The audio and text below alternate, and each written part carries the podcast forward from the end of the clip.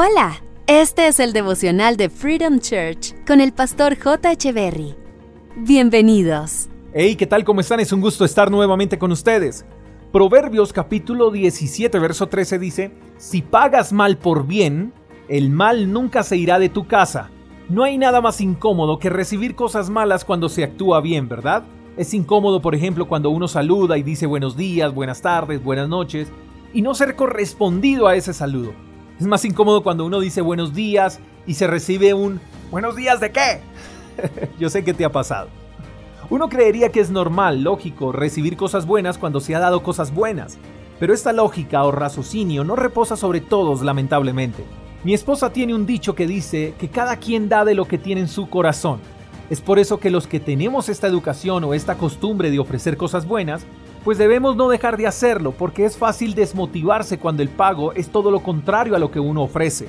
Uno podría pensar, ¿para qué sigo haciendo aquello o lo otro si el pago es todo lo contrario a lo que doy?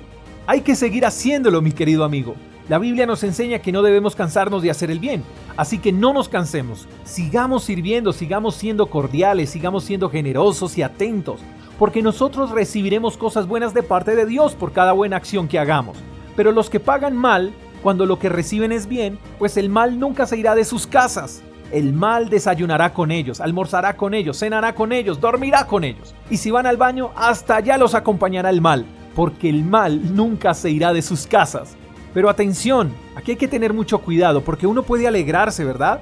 Uno puede sentir un fresquito, pero hay que tener mucho cuidado de que no seamos nosotros esta clase de personas que paguen mal por bien, porque entonces el mal habitará en nuestras casas Tampoco podemos alegrarnos por los que son perseguidos por el mal.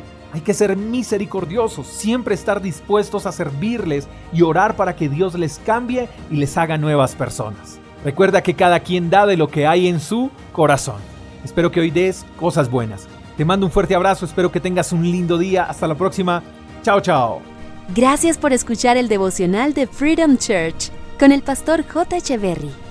Si quieres saber más acerca de nuestra comunidad, síguenos en Instagram, arroba Freedom Church Call, y en nuestro canal de YouTube, Freedom Church Colombia. Hasta la próxima.